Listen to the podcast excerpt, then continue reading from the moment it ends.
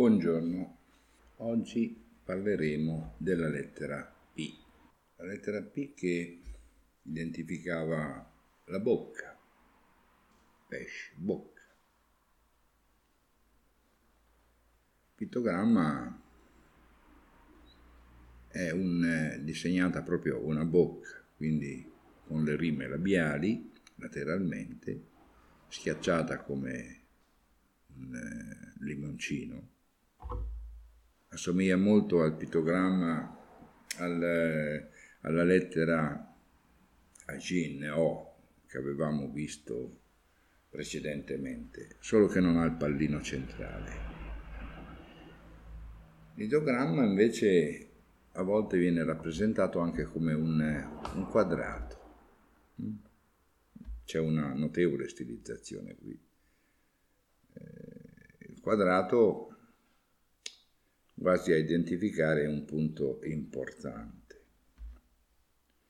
che tiene conto in questo caso però della materia, perché il quadrato richiama il cubo, che era l'elemento, diciamo il segno, il simbolo della Terra.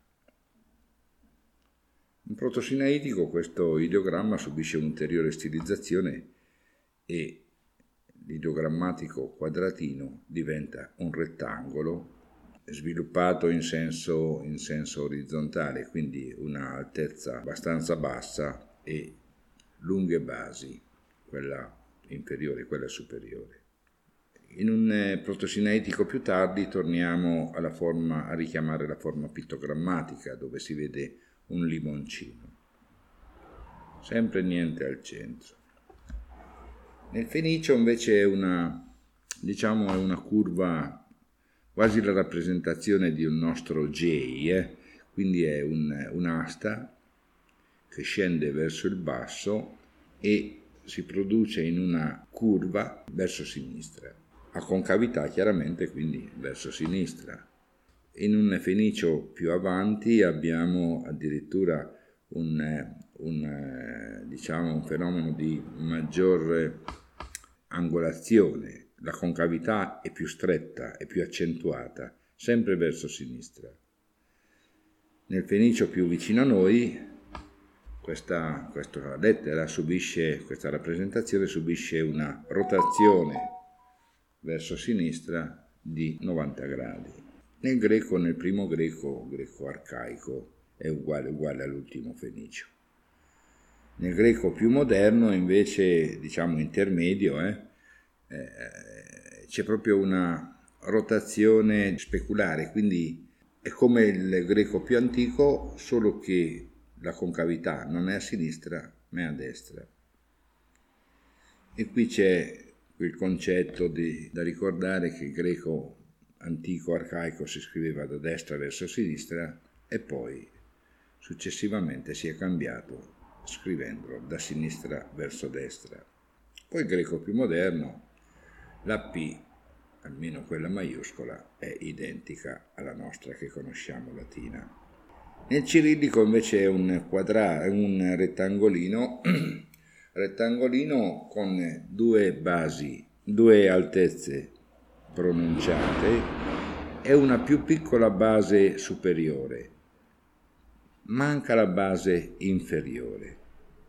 Quindi richiama un po' il medio fenicio dove avevamo una specie di C a concavità sinistra. Qui la concavità eh, è inferiore, è un rettangolo senza la base inferiore.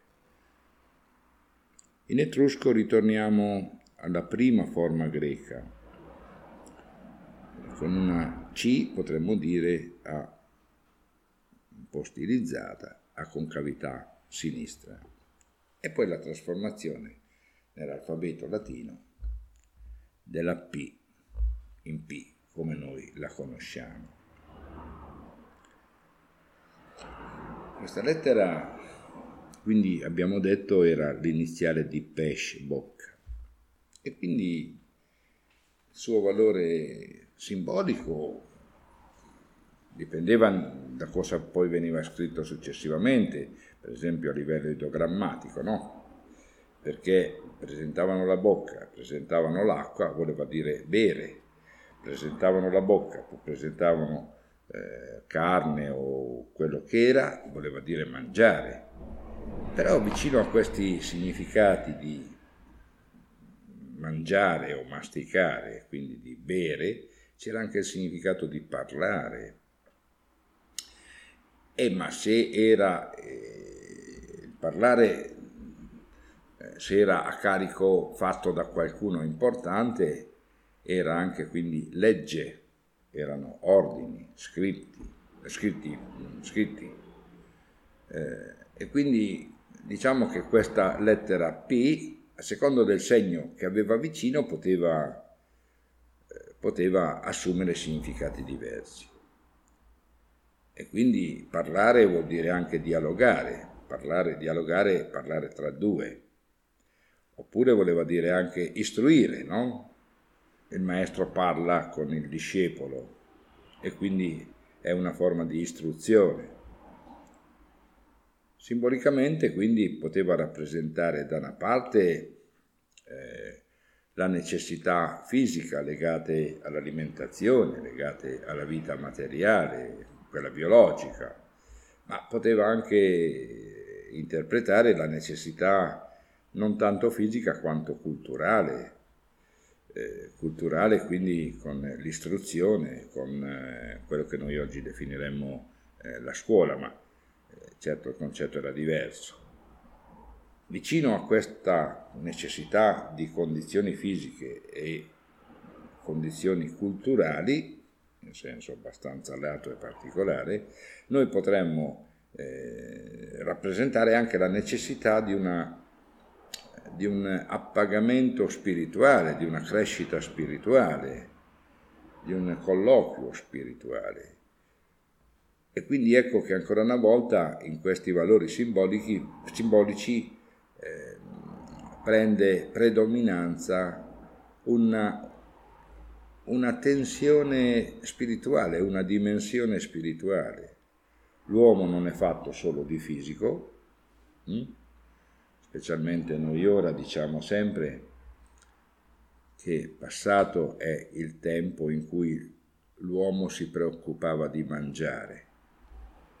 Sì, anche ora, ma nella nostra, diciamo, società modello occidentale questo non è, non è più, diciamo, prioritario, perché comunque è scontato che tutti riescano a mangiare.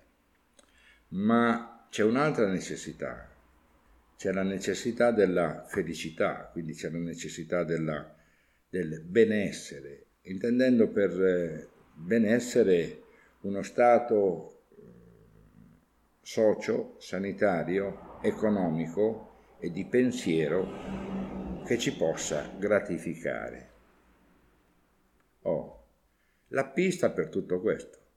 La P vuol dire, quindi, vuol dire a pagamento di tutto ciò di cui noi abbiamo necessità, nei diversi piani, fisici, culturali, spirituali. E quindi paradossalmente noi siamo arrivati a concepire la, la, la, la P eh, come l'iniziale di tante cose. Infatti la P è l'iniziale anche di pane, la P è l'iniziale di di padre. Mm? E in questo caso è bellissimo eh, dire che la P di padre, in realtà il termine padre è presente, ha una radice antichissima che viene addirittura dal sanscrito, dai Veda, dove non, eh, non venendo scritte le vocali, la parola padre si scriveva P-T-R e questo voleva dire, in realtà rappresentava quel soggetto all'interno del, della, del nucleo, quel soggetto che aveva la responsabilità di appagare le necessità fisiche, culturali e spirituali dei singoli individui presenti in quel, in quel gruppo.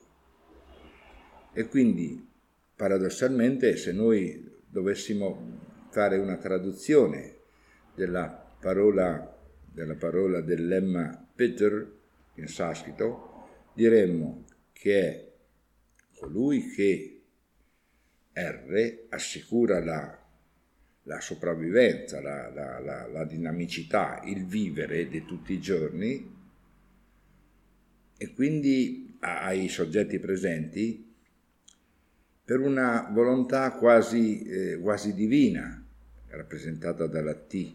Eh?